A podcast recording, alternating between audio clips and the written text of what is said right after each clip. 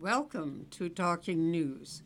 We are delighted to have you with us, listening to our presentation by members of the Beech Street Center, Martha, Cindy, and Marion. We will be reading local news and happenings from the community newspaper. Designation approved at town meeting by Joanna K. Tzouvelis. Monday night, Belmont Town Meeting voted to declare Belmont a welcoming community, marking the culmination of an impassioned debate that had consumed the town in recent weeks. Article 10 passed by a vote of 198 to 59.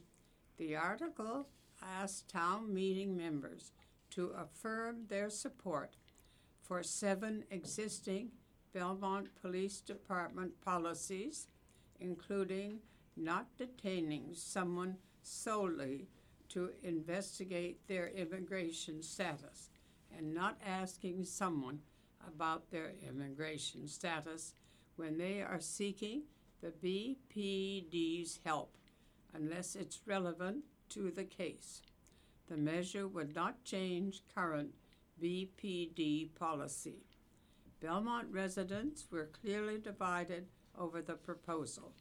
Members of the public demonstrated in front of Belmont High School for and against the measure.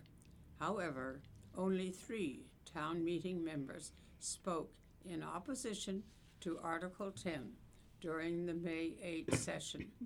Thomasina Olson, Steve Kerens, and Peg Callanan. The majority spoke in support of the article put forth by Anne Mahan.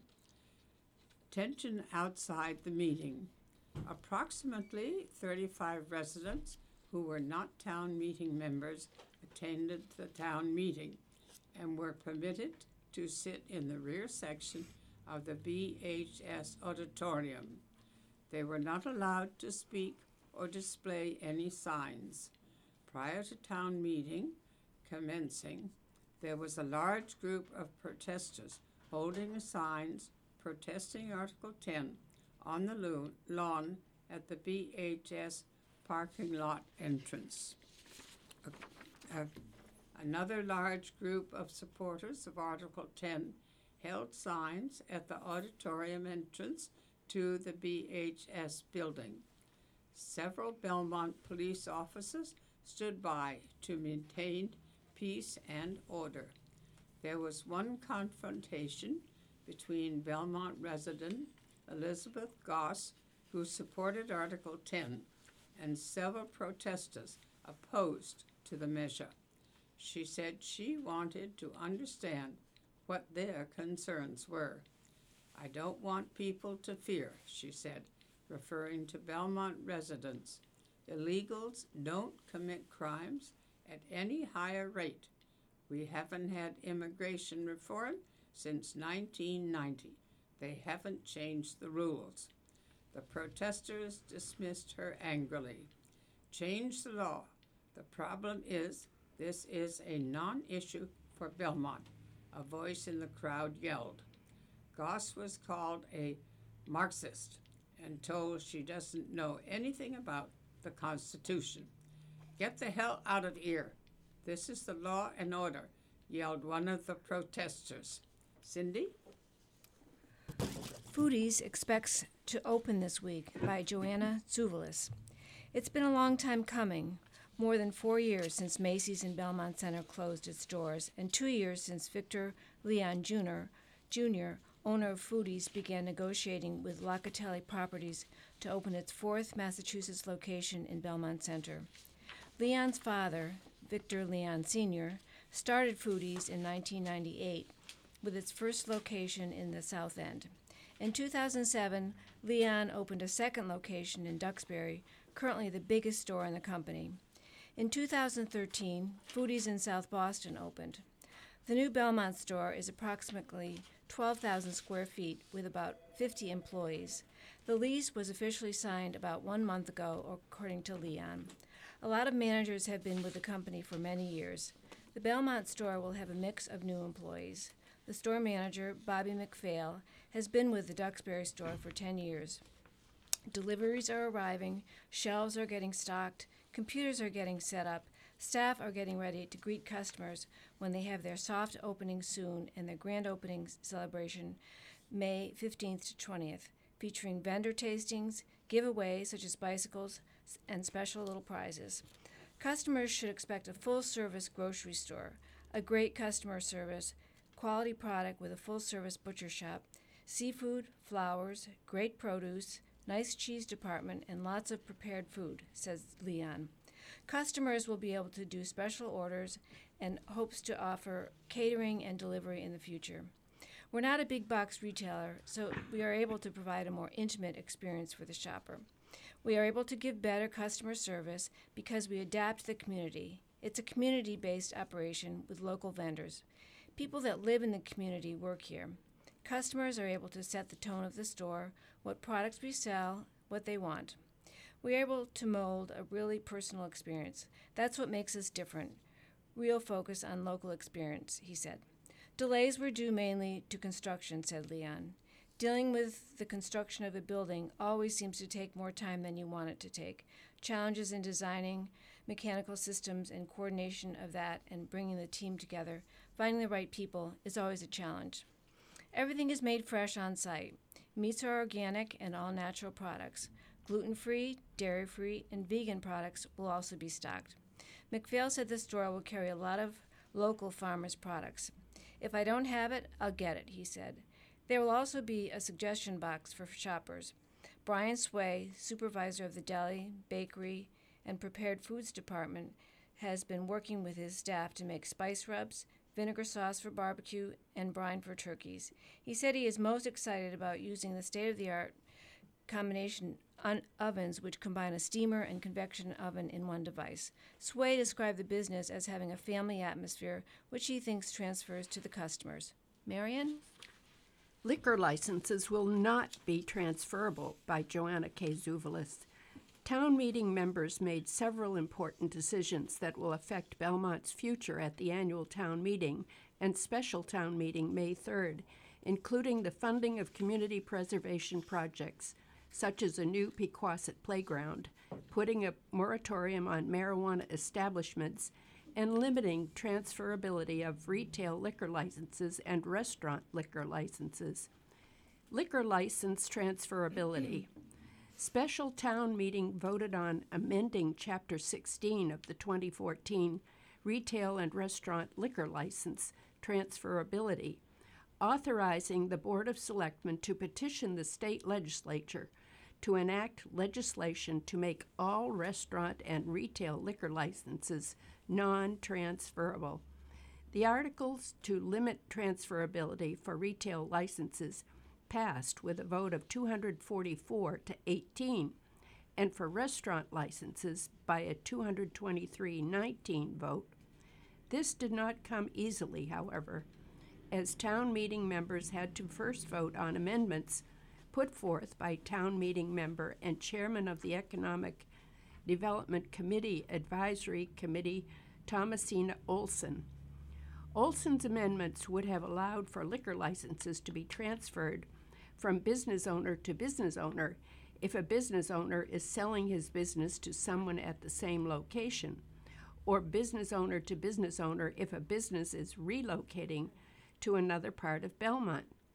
Aaron Lubin, pre- Precinct 7 town meeting member, argued in favor of the uh, propos- proposed amendments to Article 1 and 2 of the special town meeting.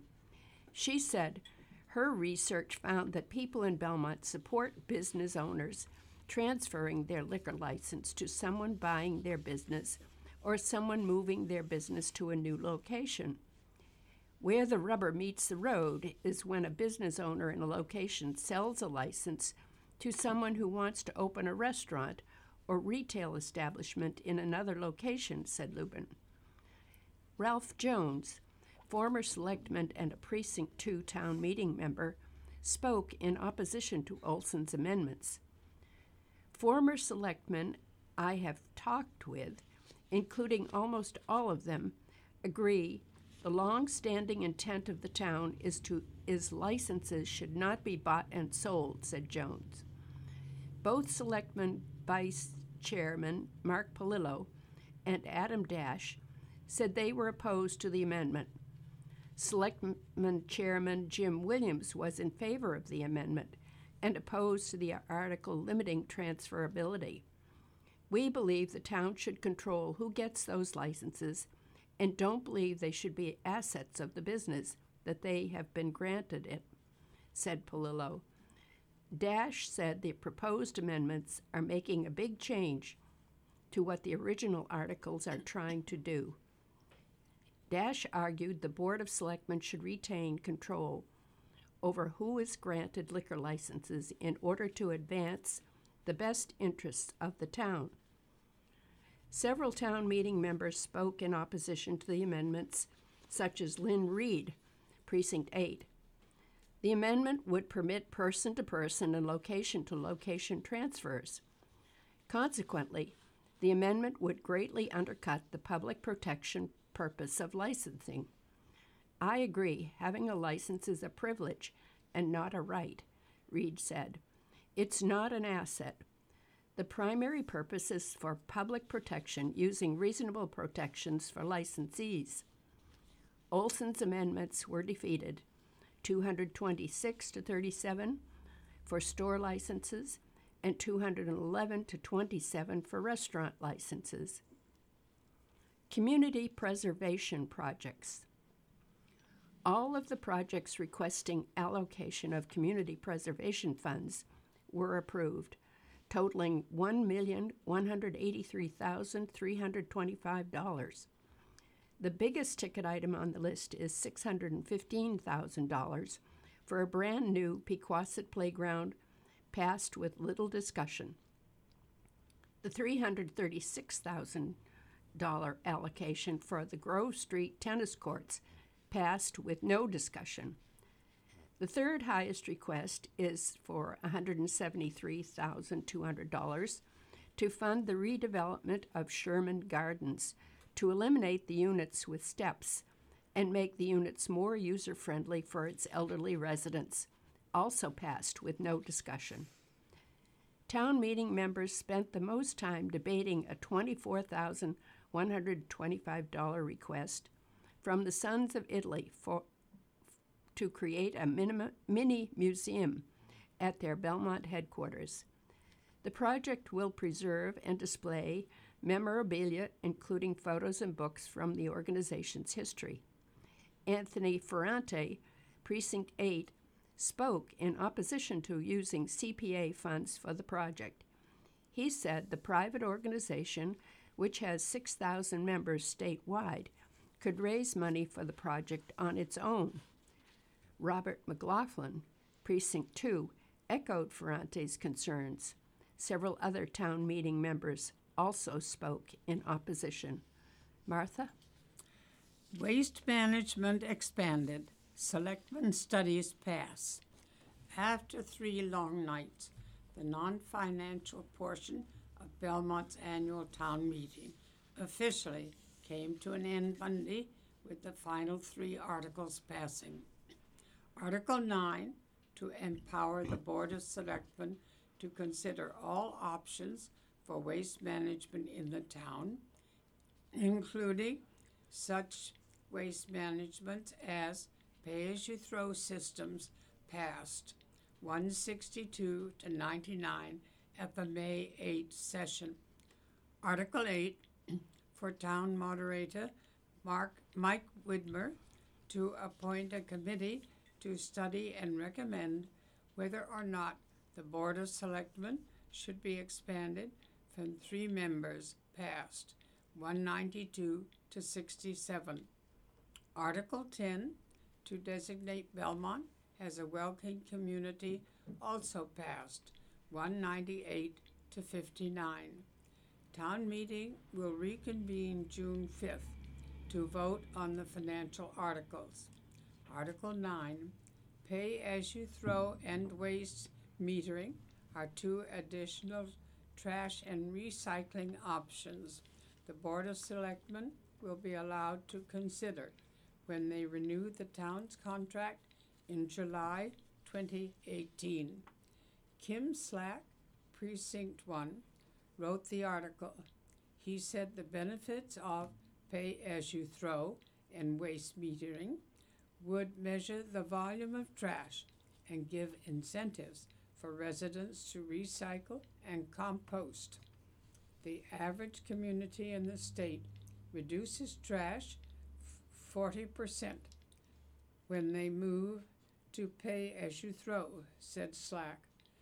Pat Brush, precinct t- town, precinct 2, sorry, town meeting member, was opposed to the Article 9.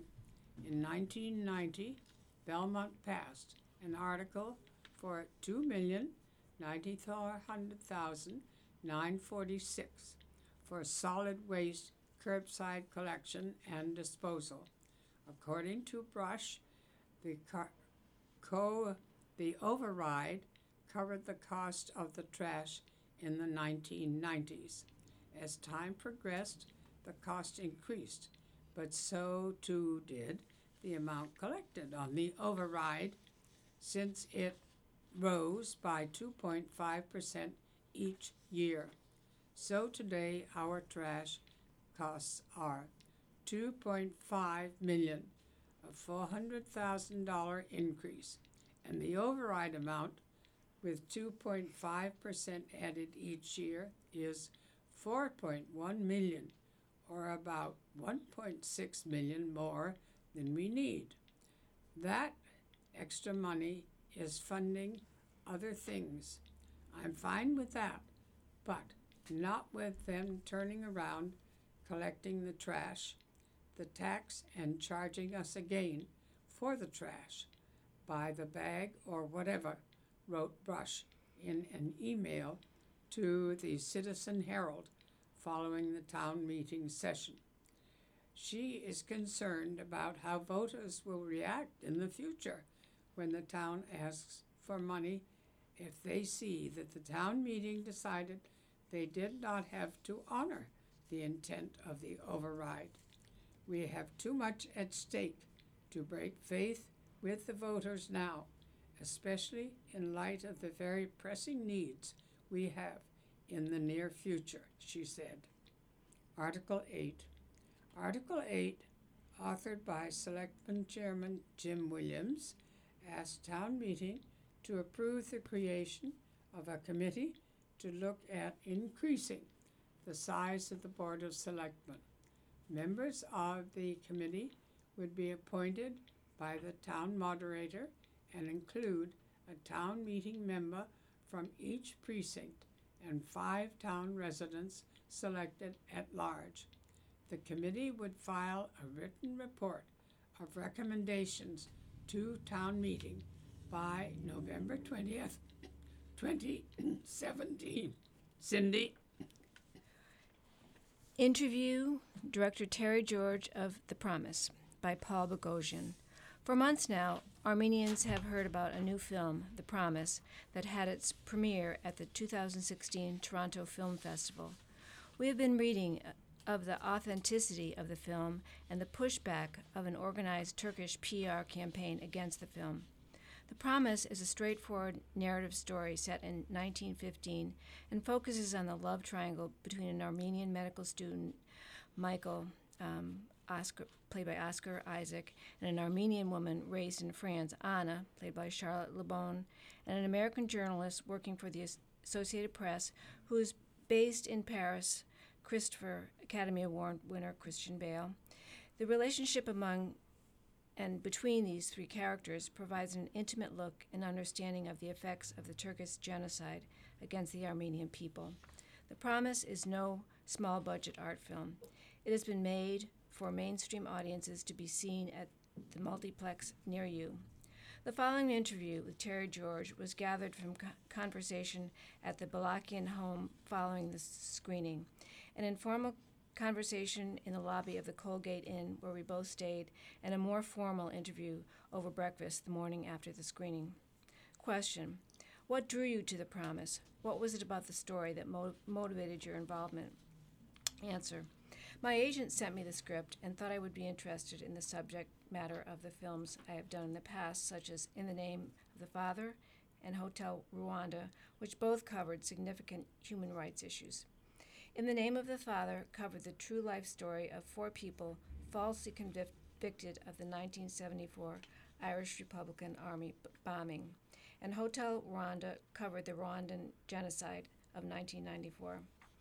When I read the original script, I didn't think it fully addressed the scope of the Armenian genocide, so I enlarged the story and created the character of Christopher Myers, played by Christian Bale. The Myers character, the reporter, is a composite of a number of eyewitness reporters who witnessed sections of the genocide. Peter Balakian's book, The Burning Tigris, was a great help in informing me of the coverage of the genocide in American newspapers. Also, Peter's translation of his great uncle's journey to survival in Armenian Golgotha provided me with an understanding of the scope of the genocide and how some survived. Question Do you feel The Promise is an authentic portrayal of the Armenian genocide?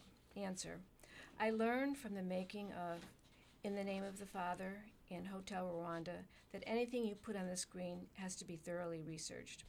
When you're adding fictional scenes for purposes of the story, even then you cannot distort the real events and the real people you are portraying. The characters and the scenes have to accurately relate to the audience, something that was going on at that time and place. I wanted to make sure that the look on the screen and the feel of the scene is real. I tried at all times to be accurate and drew heavily upon my three technical advisors to make sure even the fictional scenes were embedded with the reality of history. Every detail was checked and rechecked for accuracy. For example, the betrothal scene involving the dancing, the community life of the, vigi- the village, the paying of the dowry, as well as all the church scenes and the singing that we put on the screen is all accurate. When scouting locations in Spain, Portugal, and Malta, I drew upon the photographs of the period. I matched the Musa Dag scenes to the photos that I had. In two months of pre production, I did everything possible to, based on the research we did, to match photographs that were shot in Ottoman Turkey to the locations that were available in Spain and Malta. I think there is an amazing resemblance between the locations we selected and the real ones. I played with the notion of using subtitles, but with the five possible languages that the characters spoke, we would be entering a slippery slope which would confuse the audience. The Armenian words used in the toasting scene that was set in Watertown, Massachusetts, was an accurate Armenian toast that was spoken in Armenian. Marion? Working groups formed to examine proposal. Belmont Day proposal public hearing continued to May 23rd by Jack Kelly. The Planning Board decided to form two working groups at the May 2nd public hearing to sort out several issues and concerns surrounding the Belmont Day School proposal to construct a 25,817 square foot academic and athletic building referred to as the barn, together with a new entrance driveway between 688 Concord Ave and along the eastern border of the Highland Meadow Cemetery. The working groups will include representatives from the Planning Board, Belmont Day, Belmont Fire Department, and Belmont's Town Council, as well as land management engineers and other Belmont officials as necessary. They will address driveway access and fire code regulations, a possible peer review of the traffic study conducted by Bayside Engineering for Belmont Day, stormwater issues on the site, Belmont Day's transportation and communications plan, outreach and education to the parents of students, and Belmont Day staff, driveway snow management and storage, noise, mit- noise mitigation, coordination, and communication with cemetery officials to minimize interference with burials and services and enforcement procedures.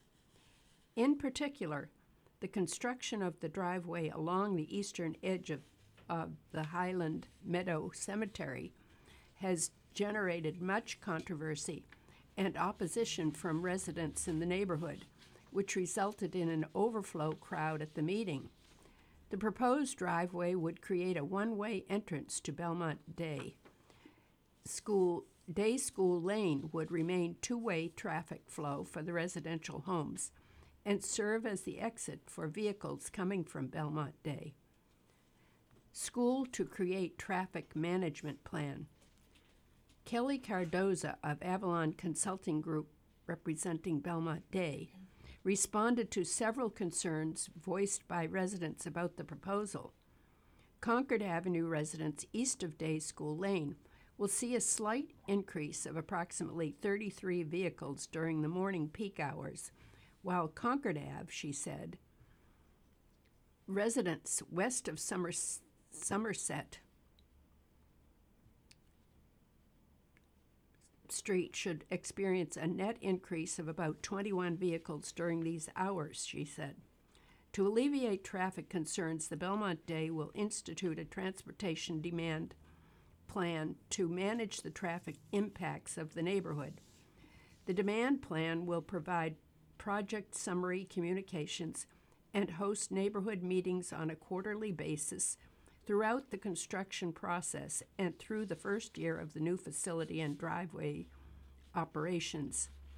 The plan will also educate families and staff about the traffic concerns of operating a school in a residential neighborhood, she said, she added. In response to concerns raised by the Board of Cemetery Commissioners and the Land Management Committee for Lone Tree Hill regarding the proposed expansion plans, Belmont Day has instituted several changes. Martha? Mass Audubon hosts statewide Volunteer Day. Over 200 volunteers helped with outdoor projects at Habitat, Mass Audubon's Nature Education Center and Wildlife Sanctuary in Belmont on April 29th as part of Mass Audubon's annual statewide Volunteer Day. Volunteers of all ages, seniors, adults, students, and families with young children turned out on a spring morning to work together on various projects around the sanctuary. Some spruced up the community garden and composting area. Some made a screen by weaving branches into a boundary fence, while others conducted wildlife observation surveys at the pond or the meadow. A group walked to Lone Tree Hill to dig holes and plant trees. Those preferring to sit and chat while they worked made materials for Habitat's nature education programs. Some moved and spread wood chips on the trails. Cindy? Crisp and delicious. Experts talk on growing your own apple trees by Mary Rains. For those who have never planted an apple tree before or want to add to their private backyard orchard, spring is the perfect season to do it. Spring is a great time to plant apples, said Rod Farrow, president of the International Fruit Tree Association.